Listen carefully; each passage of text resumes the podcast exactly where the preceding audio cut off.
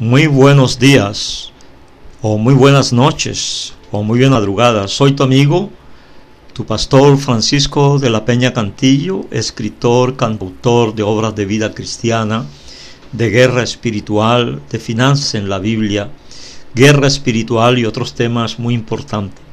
Siguiendo con nuestro tema de las circunstancias del alma en el ser humano, hoy quisiera compartir contigo, debo creer que Dios tiene interés en los detalles de mi vida. Para eso debemos pedir bajo la guía de la palabra para que Dios cambie las circunstancias.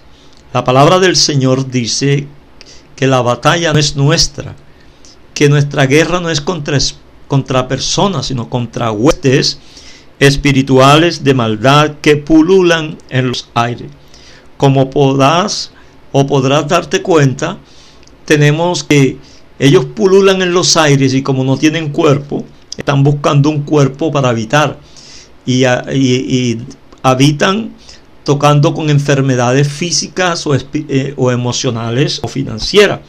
Y todo esto trae constricción al alma cuando no se tiene el conocimiento verdadero de Jesucristo. Así que dice la palabra en Mateo 6, 31 al 22. Así no se preocupen diciendo que comeremos, que beberemos, con qué nos vestiremos. El Padre sabe que tienes necesidades de tales cosas.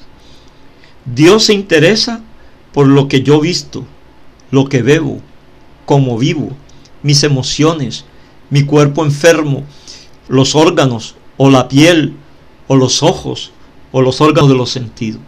Entonces estamos viendo que pedir la guía del Señor se hace importante porque la palabra dice que Jesucristo nos enseña. Yo soy el camino, la verdad y la vida, y nadie viene al Padre sino por mí. Entonces no hay otro camino que eh, la fuerza del hombre pueden alcanzar muchas cosas. Pero cuando hemos creído y somos temerosos del poder de Dios, nosotros nos encontramos que yo debo hacer preguntas específicas a Dios. ¿Quiere decirme algo? ¿Qué piensas sobre este negocio, de ese apartamento que voy a comprar, de ese carro que voy a comprar, de este matrimonio que voy a realizar? Para que tu alma descanse y tú tengas la certeza de que Dios está en tus negocios. ¿Cuál es el próximo paso, Señor, que yo debo dar? ¿Qué debo hacer aquí cuando en este momento vivo una circunstancia la cual tiene mi alma oprimida? Siento que no he logrado salir, Señor amado, durante años de esta situación. La palabra dice que el que pide, busca y toca, hallará. Entonces nosotros tenemos que tener relaciones con personas con ministros de Dios, con consejeros, que nos ayuden a que la mente sea improntada, sea empoderada de la salud emocional y de la salud física, de acuerdo a lo que dicen las escrituras del Señor. Por eso la palabra también nos comenta, dice, escudriñad las escrituras, pues en ella os parece que hay vida eterna. Tercero, creer que Dios te responde. Santiago 1.5.6 dice la palabra que Dios concede sabiduría en abundancia a los que le solicitan y la da sin reproche. Pero hay que pedirla con fe, porque muchas veces, no, yo le he pedido al Señor, pero aquí hay un imperativo, pedir con fe. Dice la palabra que nosotros debemos escudriñar nuestro corazón y si nuestro corazón no nos reprende, bienaventuranza tenemos del Señor. Cuatro veces Dios hizo el intento para captar la atención de Samuel cuando esperaba la atención de Samuel. Samuel iba donde el profeta Elí, que ya prácticamente había terminado su ministerio y ya Dios no hablaba por él. Pero Samuel aprende mucho más tarde y hace un pedido específico y cómo desea él manejar la situación frente a lo que iba a enfrentar. Habacuc 2 nos dice, escribe la visión en tablas para que corra el que lea en ella. Aunque a visión tardare, espérala, porque se cumplirá. Si tú no tienes sueños, si tú no tienes deseo, si tú no tienes hambre de crecer, si tú no buscas a Dios para que te suelte la lengua, para que te suelte el alma, siempre vas a ver los obstáculos primeros que a Dios. Habacuc nos muestra que, que hay cinco pasos para recibir inspiración del Espíritu Santo. Alejarte de lo tóxico, esperar en Dios un tiempo prudencial, con fe, observar el entorno, observar quiénes son parte de tu equipo, escribir la visión para que corra y adorar. Es decir, expresarle a Dios tu amor. Padre, yo te amo. Padre, yo te bendigo. Padre, yo te exalto. Padre, yo te glorifico. Abacud dice un poco más adelante, dice, subiré a la torre de vigilancia a ver qué se me dirá. Lucas 5.10 enseña que el mismo Jesús se retiraba muy temprano y en la noche, ya tarde, para orar al Padre, para no traer un pan ligero a sus discípulos.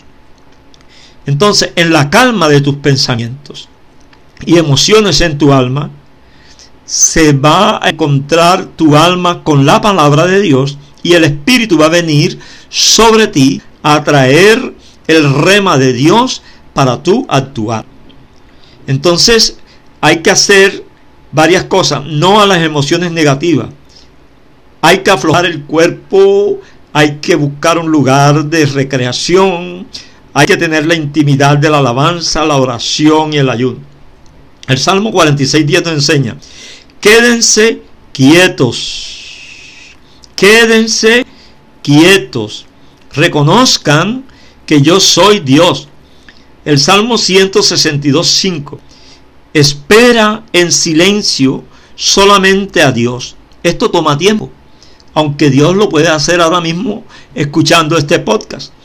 Pero Dios te procesa, Dios te regula, Dios interviene en tus asuntos. Segunda de Reyes 3:15 dice, Elías pedía de formas diferentes, mas Dios apareció de forma apacible. Debes observar, permitir que Dios te dé una imagen en tu mente, en tu alma, en una visión despierto o dormido. Habacuc dice, para ver qué me indica el Señor. Para comprender a Dios se debe estar apercibido que a menudo la voz de Dios es visual. Muchos de nosotros queremos oír a Dios con la voz de trueno pero la voz de Dios es visual en tu mente, porque pensamiento sin, sin visión no tiene idioma. Entonces Dios se expresa en imágenes y a través de esas imágenes en, el, en la parte mental, las circunstancias que están oprimiendo tu alma se van diluyendo, diluyendo. Los sueños que sientes que caes profundo, esos sueños que ves animales feroces, esos sueños que son de la turbación del alma y de las cosas que vive. Efesios 1.18 nos enseña, ora y pido que los ojos de su corazón sean iluminados para que puedan conocer la esperanza a la que han sido llamadas o llamados. Fíjate para que sean iluminados y los ojos que hacen ver, tú vas a ver en tu espíritu. Hebreos 5.14 dice, ejercitar nuestros sentidos espirituales, hay que apartarse hay que tener el mayor silencio, la devoción, aceptar el quebrantamiento, aceptar las lágrimas. Debes escribir para que no se te olvide y para que salgas de la rutina de todos los días, decirle a Dios, quizás lo mismo. Tu mente no divagará cuando tú escribes. Ella escribirá lo que tu mente dice y después vas a leer y te vas a sorprender con lo que tú mismo escribes cuán negativo o cuánta fe se muestra a través de lo que hay en tu mente. Habacuc 3.2 dice, oh Señor, he oído tu palabra y te adoro reverente.